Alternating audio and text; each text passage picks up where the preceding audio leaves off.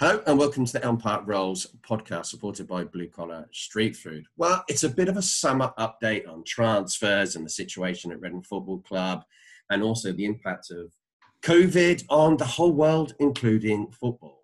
Today, I've been joined by Jack Stanley from uh, Radio Berkshire. Hi, Jack. Hi, Paul. And I've also been joined by Matt Joy from the Reading Chronicle. Hi, Matt. Afternoon, Paul. Afternoon.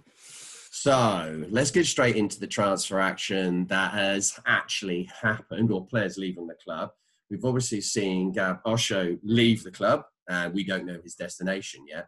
And we've also seen Tyler Blackett sign on a two year deal for Nottingham Forest. Matt, what do you think of Tyler Blackett leaving the club? I think with Blackett, over the last season or so, the level of his consistency and his performance levels have been good. Um, I've been impressed with him. Um, but then if you take a step back and look, maybe when he first joined, he never quite, you know, made the place his own. He never quite got into that team and, and really showed what he could do. So he's had that consistent season now, uh, and it is something for him to personally build on. He's got a good move himself to Forest. As for Reading losing him, it's frustrating because I feel it, we're only we've only seen the best of him over the last sort of season or so, and now we're getting rid of him um, it, it, feels like you know we've persevered, we've persevered, and as soon as we're starting to see the rewards, you know, we lose out. So it, it's a frustrating one. But uh, as you mentioned, Gabe Osho, I think for me personally, that that is a more frustrating uh, situation, and, and uh, that that I think might come back to haunt Reading a little bit more than Blackett. With all due respect to Tyler Blackett, as I said, I think he's a good player. I think he'll do a job for Forest, um, and I think his um, he's you know flexible. He can play a number of positions. So he has got, you know, he has left a hole in the squad, which you'd hope uh, Reading will fill. But um, yeah, it's a, it's a it's a strange one. You you would have felt that Reading may have tried to do a little bit more to keep him. I mean, there was discussions prior to the the coronavirus pandemic of you know him not signing the new deal, and there was that sort of uncertainty. I think you've got to sort of take the situation pre-COVID and post-COVID um, it's the kind of two separate entities because the situations for all players have completely changed. So uh, yeah, it's a frustrating one because we've it's been coming for a while, but perhaps it's uh, it's just something we're going to have to accept given the, the precarious financial situation of the club. Yeah, uh, the COVID world is just oh, it's just changing everything for everything, and football thinks it's immune from all these situations financially, but it isn't, is it, Jack? No, it really isn't, and you know this it's made what was already a precarious situation for Reading financially a hell of a lot worse. And if you look over the last couple of seasons and financial fair play, it's that buzz phrase that keeps getting mentioned. The fact that going into this season, uh, even though Reading were okay last season on financial fair play for the previous three years, it's actually the last two that are going to be the real killer for them. And they need to have a massive swing from quite a large loss to quite a big profit this year. And if they don't achieve that, that's when they're going to get hit with the big points deduction. It could be another Sheffield Wednesday. It could be another Wigan, albeit in a very different situation to Reading going into next season. And it's really tricky at the moment to see how they're going to square that circle when it comes to trying to sort out the financial situation of the club that it appears has been quite badly managed over a number of years.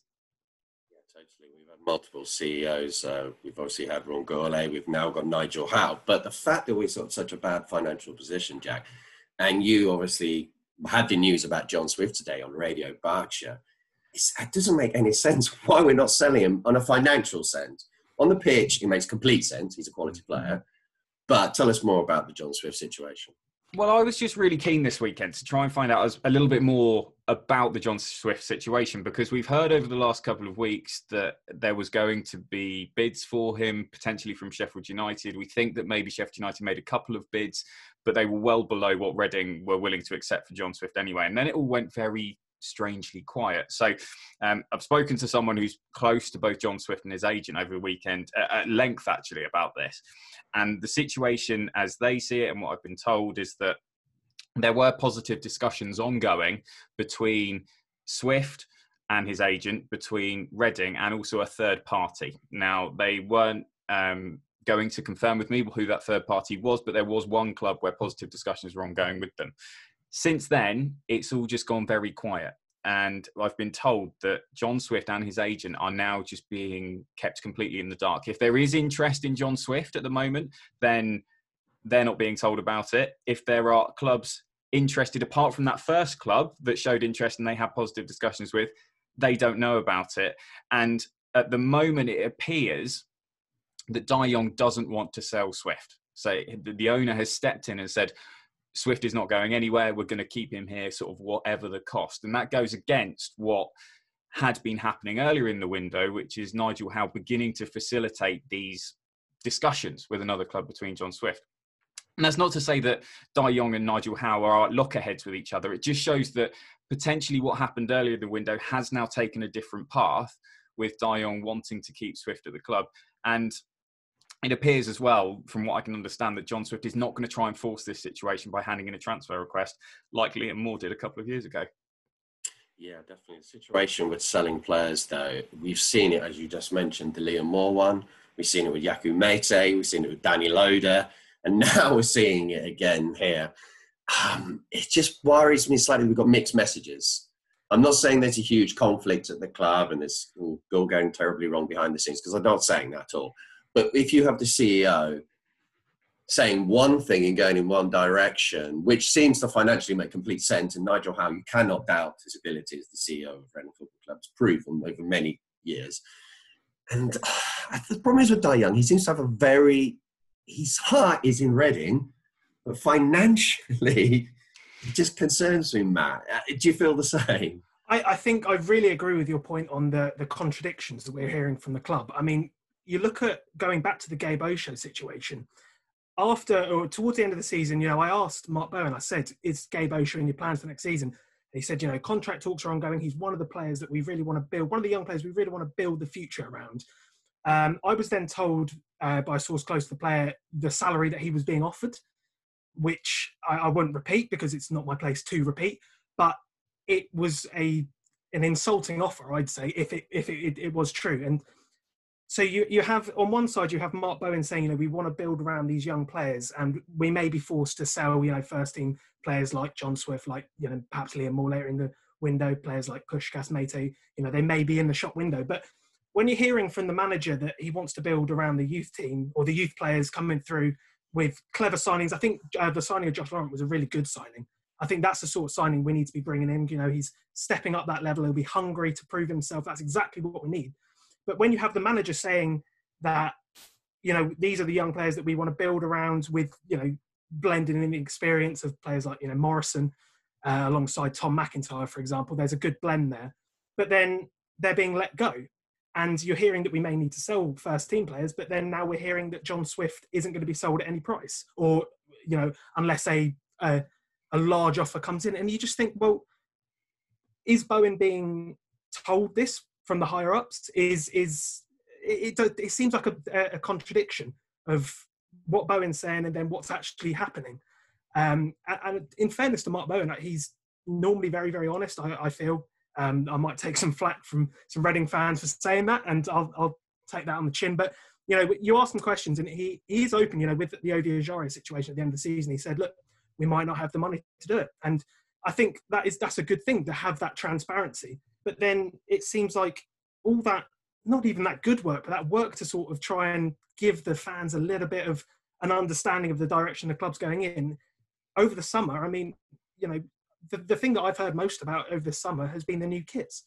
You know, the, the, the constant messages about, you know, buy the new kits. And okay, that's all well and good, but, you know, the fans are, some fans have become disillusioned because they feel that there's a lack of direction in the club.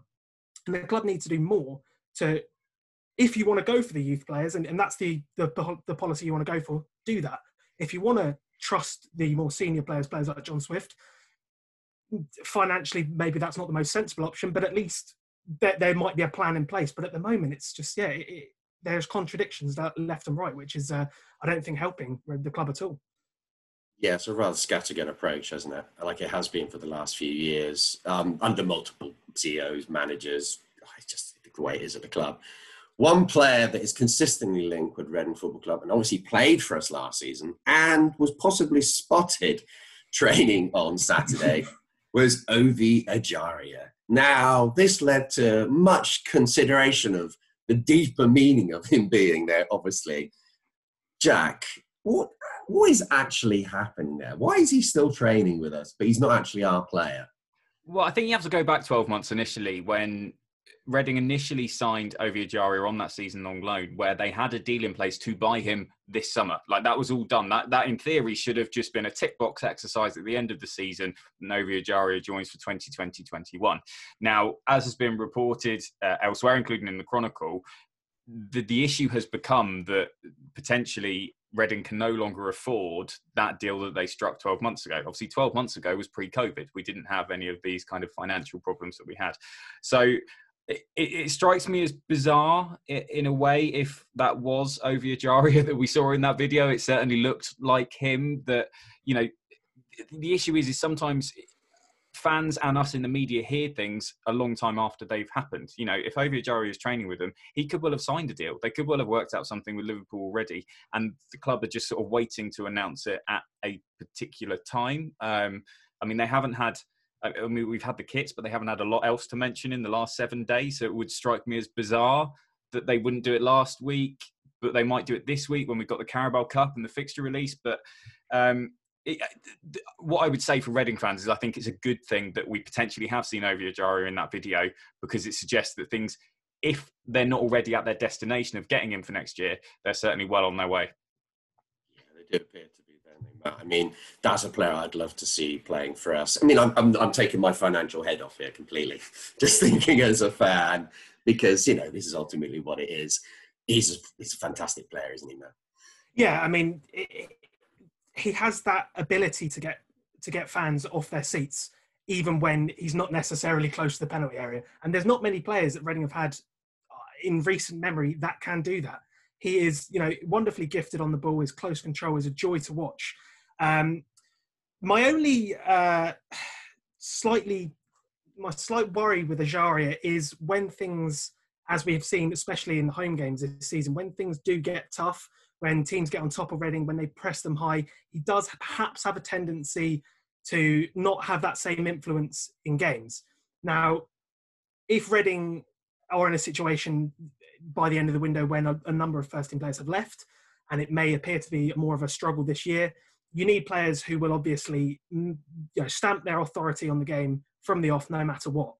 So he is a joy to watch by all means, and, I, am a big fan of Ovie And when he's on his on his game. He's one of the best players in my lifetime I've seen play for Reading. But that being said, you know, we need to get that every week, or at least we need to get the, the same level of application. Whether you don't get the end results, well, that's that's football, you know. But as long as you get the, the, the that same level of application, then I, would have I would have no issues, you know, with bringing him. But as you said, the, the financial aspect of it, it, it, does make it somewhat, you know, confusing. Um, as to you know whether it is an affordable deal. I, I understand that the the hold up has been a, a restructuring of the the wage. Uh, you know his his um, well his wages, uh, putting it simply. But um, yeah, I mean I, I, he's a fantastic player, and you know when he's on song alongside John Swift in the middle of the park. Especially, I look back at Sheffield Wednesday away, I believe. Um, please do correct me if I'm wrong, but I, I remember that game that the whole midfield were just a complete joy to watch it was so fluid and it was and it was brilliant. But then again, sometimes you see the contradiction on the field where Reading had this tendency to just bypass the mid- midfield entirely, and I feel that that's more in home games when it's you know just a, a sort of long ball up to Yakou Meite out wide for him to flick on, and it's just you need if we do bring in Ejaria, one he needs to ensure that you know that that level of um, application is there week in week out, and Reading do need to get the best out of him. And to get the best out of him, he needs the ball to feet. He needs midfielders to support. You know, he needs to be able to bring in other players. Uh, and at times last year, he probably wasn't given the opportunity to do that because he, he didn't really have the chance. No, no, I agree. It's all fair points on Ejaria. Yeah, he's definitely not a complete player. That, that's for certain. Any, anyone can see that in him. But there's a lot of potential there, isn't there? And yes. Maybe his final pass needs to speed up sometimes, and all these things that hopefully with another year's experience comes along to him. But I must say the one player and issue there has always been in the team is when Lucas João got injured, there was not a backup player there to come in. Now, Jack, you spoke to Pedro Mendes' agent uh, maybe two weeks ago now. About the possibility of him moving to England. Uh, what did he say to you? Uh, not a great deal, I must admit. Uh, he was uh, very non-committal. Uh, he had said at, at that stage he didn't want to comment on the specific speculation linking him with Reading, but that and he used these kind of very vague terms. He might come to England. Now, I got the sense when I was chatting to him, you kind of this, you read between the lines when you're chatting to people. I get the sense that both agent and player want him to move to England at some point. They're hoping that they can get that move through. We've seen this week that potentially surplus to requirements at Sporting alongside Tiago Ilori, interestingly. I don't know whether Reading fans will take him back. Um, and I just feel that at some point they will try and step that up. No contact had been made at the point that I spoke to Pedro Mendes' agent between Reading and Pedro Mendes. That could well have changed since in the time that's elapsed since I spoke to him. But as I say, I get the sense that they want to try and push through this move to Red, well, to England at some point, and Reading is definitely one of those clubs on their radar. Yeah, we'll have to wait and see on that one, mate. So it looks like a, a more of a Reading kind of signing, if you ask me, historically, as a player with a point to prove seems to fit the mold. He's a young player. Obviously, he hasn't played much senior football, which is always a little bit of a worry. But then we've seen Yakou Meite, and he's come in and done quite well because he had never really played for PSG. So these things can work out. So going into next season, what we realistically, as we sit now, let's not worry about the transfer window closing in October because that's way too far ahead. As we sit now, I'm thinking survival is the target man. Would you agree with that?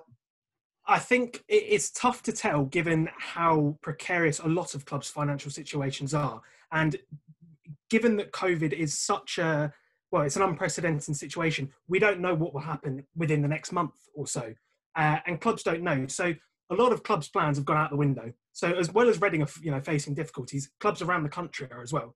So I think survival is, is uh, would definitely be the target. But for me, I don't think necessarily I'd be focusing on uh, aiming at a specific league position. You know, I wouldn't say I want to be in the top top half or you know in that middle third. I, as a, as I've kind of alluded to earlier in the in the podcast, I would just like to see a direction, a clear strategy, and a clear direction. And if that is bringing in the young players, as Bowen has previously you know referenced, I think the results are obviously important. But I think Reading fans would be more willing to accept there is you know a lower position should if there if there was that clear structure and that clear okay we, we've got a plan in place i mean you look at all the clubs that are successful in this league just looking at this year i mean you look at leeds their plan is clearly you know being very methodical with their preparation for every game we've heard about the work that goes in from marcelo bielsa uh, with brentford they had a okay they obviously missed out but they had a clear strategy of bringing with Reading. I just want to see a strategy in place. I just want to see, uh, and that also transfers to on the pitch. If one week we're seeing a performance, let's say like the Sheffield Wednesday win, like the Preston win away from home, like the Fulham win on New Year's Day, and then we go and see a, a Wigan at home, it's complete polar opposites. So I think if Reading get that consistency, that would be more pleasing to me than necessarily finishing 12th as opposed to 18th. If there was a clear idea, I just think at the moment, Reading, it comes across a little bit that it's just like a season by season. We just, it's every, every season's a one off and there's no plan. So I just want to see the plan go into place and, and, you know, for either that be Mark to be backed in the transfer window. Obviously, it's difficult at the moment, but yeah, it's tough to say. Obviously, you know, with Sheffield Wednesday, you know, the points deduction as well. You've got to take that into account they'll be struggling, and, and a lot of clubs will be struggling financially. So it's very, very hard to predict. But I would be happy just to see, as I said, a clear direction, a clear style of play, and an adaptability in the team. Because as you alluded to, when Reading lose, lost their focal point in Lucas João up top, there's no one to come in and replace them. So then you think, okay, there needs to be a plan B. That's as long as there's a something there for Reading fans to kind of hold on to and just say, right, even if the results aren't there, I mean, you look at uh, Leeds United away last year, we lost 1 0, but Reading played really well. And, well, not obviously not really well because they lost, but, you know, it was a it was a relatively impressive performance. And I, you know, I was driving back and I, I had no qualms with it. Sometimes you're beaten by the better team. And if Reading do lose a number of first team stars this year, there may be more games like that where we're going to be the inferior team, more so than last season. But as long as there is that the style of play, the clear style of play, the clear strategy, uh, both on and off the field. That's what I'm looking for in the upcoming season. We want to see less firefighting, don't we? Every single season, it seems to be the same. We need Yeah. to sign a striker. We need to sign a striker. Every single window is the same. And I'm sure it's the same for loads of clubs throughout the whole of the country. We're not unique in that at all. But one thing we need to massively improve on, Jack, is the home form. The le- lowest amount of win, home wins in 100 years of league football. I mean, that's atrocious, isn't it?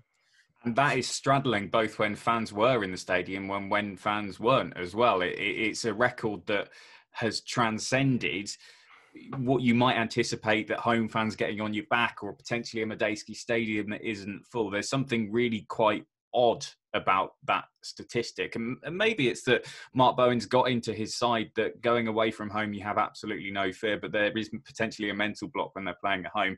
As I say, though, I do find it bizarre that even when Reading are playing at home without any fans, that is still there. It seems almost counterintuitive that. And no, I no, just- I totally agree. It's, yeah, go on, Matt. I was just going to just going to add to that. I, I completely agree with that point. And um, one of the games last year, um, he may not thank me for saying this, but uh, Mark Bowen was in the um, i- in the reception area where we walk in to go into the media entrance. He was talking to, I assume, a friend of his. He, once he'd seen me, he hushed his voice. But you know, it, I could see I could see a, a look on his face, and from what I was hearing, it was he was confused as well. It, it's you can't blame the supporters. And previously, even in seasons uh, maybe a couple of seasons ago when we didn't have Club 1871, and there there is a much better atmosphere than there used to be. So you can't blame a lack of atmosphere and perhaps the away fans getting on top because a lot of the time, you know, Reading fans match the away supporters. So you can't blame that. And it's it's bizarre, and perhaps that may be uh, some of the players who've been there for longer uh, longer periods that have now moved on. They might have had this sort of deep rooted um, and an ingrained acceptance that at home Reading aren't as good as they are away from home. Which, as you've as Jack said, it's it's bizarre, and I'm sure that's the million dollar question. And if there was a instant way we, that we could amend that, that would be the first thing that the manager would be looking to do. But that's when players need to take responsibility. That's when the captain needs to take responsibility. You know, you, look at some of the goals we conceded. I think it was the Brentford game. I can't remember the name of the, the player who scored, but um, the, the ball ricocheted off. I believe either the, no Raphael parried it out, and their player managed to get in front of three or four Reading defenders and tapped.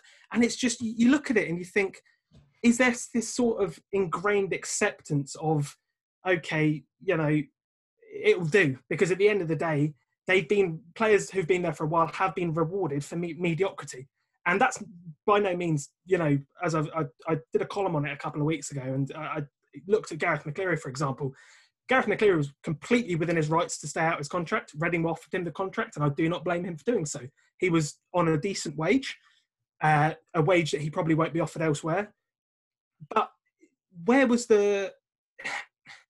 You look at it and you think, what warranted that contract in the later stages of his Reading career? What warranted players like Lucas Boyé and Ayub Masika their contract extensions after the uh, or the loan extensions? They were barely played. You know, they're bit part players. Why? I think it may it may not work, but it may be.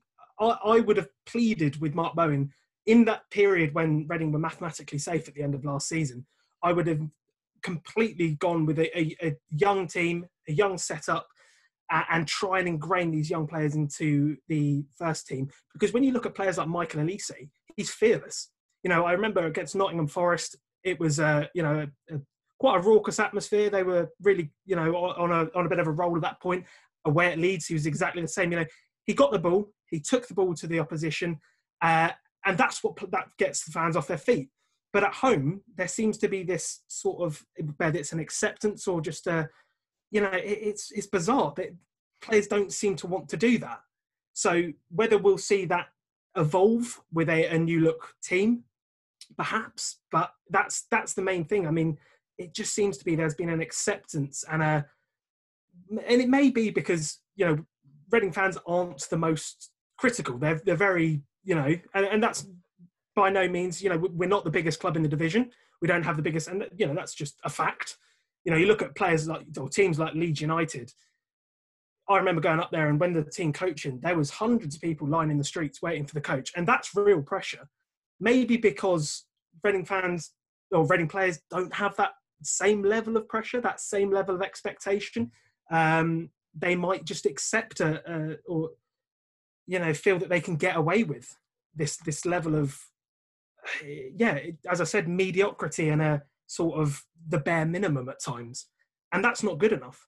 At the end of the day, that is not good enough. And when it get when it goes right, Reading uh, players have shown that they can do it. Look at the Charlton game during the lockdown period, one 0 up, dug in, very lucky to get the win, but you know really battled for it, dug in, battled for it. Fulham, Preston away, Reading can do it. They've got the players that can, when required, step up and really. And I don't want to sound like a dinosaur and say it's all about passion, but there needs to that needs to be the first thing that gets ingrained into the players that and perhaps it may be a situation where the players thought they're very safe in their contracts. That might have changed with the covid situation you know they might be saying well we're going to be rewarded so that level of application might not be there. Hopefully if we see the level of application improve because i feel that that's what is letting down the home form more than anything is i mean the amount of times you see reading under the cosh for two minutes and Morrison or you know one of the centre halves will get it. And as I said earlier in the podcast, just play it up to uh, Yakou Meite on the wing for him to flick it on, they regain possession and come again and put us under the cosh. Reading need to stand up and be counted more, take more responsibility, uh, and I, I can't see why it's it's bewildering, but that is what's needed. Yeah, you totally. Know? I can tell you're a Reading fan, Matt. I can feel it. I Did I give it away? You, uh, I can feel your passion there. No, it's great. It's great. It's exactly what the podcast is all about. So it's a kind of, I don't know. It's a, I want to be optimistic. I remember speaking to uh, AD on Radio Berks saying he's optimistic and on the podcast. And I was slightly thinking, am I really? But I'm going to go with it. it's kind of. Why not? Life's too short. Yeah, why not? Because I want to be optimistic. And I can see what he's saying. And when I said survival, probably, yeah, that's a bit negative. When I look at all the other clubs at the bottom, like Luton, Barnsley, and the Pointy Ducks and for Sheffield Wednesday, we probably will be fine. But it just concerns me because financially, you don't know where the club are going to go. They could get into a much worse situation. And yeah, it just worries me with the owner and the uh, decisions that he's making with our financial situation. But I think perhaps if you look at the flip side, perhaps the current situation and the current unpredictability and that sort of we you know no one would have ever thought that the football bubble would burst a year ago. You know we always heard these warnings that football's a bubble waiting to burst you know this is it's unsustainable but it was always at the back of our minds. Now that it's not going to you know burst so to speak but now that these it shows how fragile football is. And you know that's i think that, that might be a blessing in disguise for reading. You know this acceptance that the not the bare minimum as i said but you know there might be this now uh, uh, at the higher ups. They might okay, right? Well, you know, it can change in an instant. No longer can we just get away with you know the same because it's been Groundhog Day, with the exception of Jaap Stam's first season. I think the last four or five seasons have been Groundhog Day. It's been a you know a, a, the promising start. We'll hear the same, and when you know when it's a, a bad run of formula, the same uh, same words coming out from the players. You know, we know it's not good enough. I think we all maybe we all took the club for granted. Maybe the players took playing in front of fans for granted because I, I know the the players will be missing playing in front of packed out stadiums as well, as much as you know. So it's maybe it is a blessing in disguise. Maybe next year we'll see a more of a desire to when we get back to a relative normality. We might see a you know we're very lucky to be in this situation and we need to work to to maintain our situation. So that could be a way of looking at it if you do want to look at a kind of a, a glass half fullness. I could be completely waffling, but I haven't been stopped yet, so I assume not too much. Uh, no, I gotta say, on this home form, I think they need to see, and maybe they are doing this. They need to see some kind of sports psychologist because it's really becoming an issue and it spreads throughout the team. And it doesn't matter if you're a new signing; it affects them very quickly because the atmosphere and the mood that they've got in that group I mean, they need something along the lines of Steve Peters. He's worked miracles for lots of sports people and something of that type. And this is not me kind of being flipping about it. I'm serious because I don't know what it is, what's happened there. It's a complete mystery. If it mystifies the manager and the players, as a fan, we just sit there just completely confused. but so yes, thanks a lot for both of you for joining uh, me this week. I really appreciate it. And obviously follow Matt Joy on uh, Twitter and Jack Wick Stanley. You probably do already, but you should be. top top people. All right then. Uh, thanks a lot, and uh, we'll be back soon. Cheers.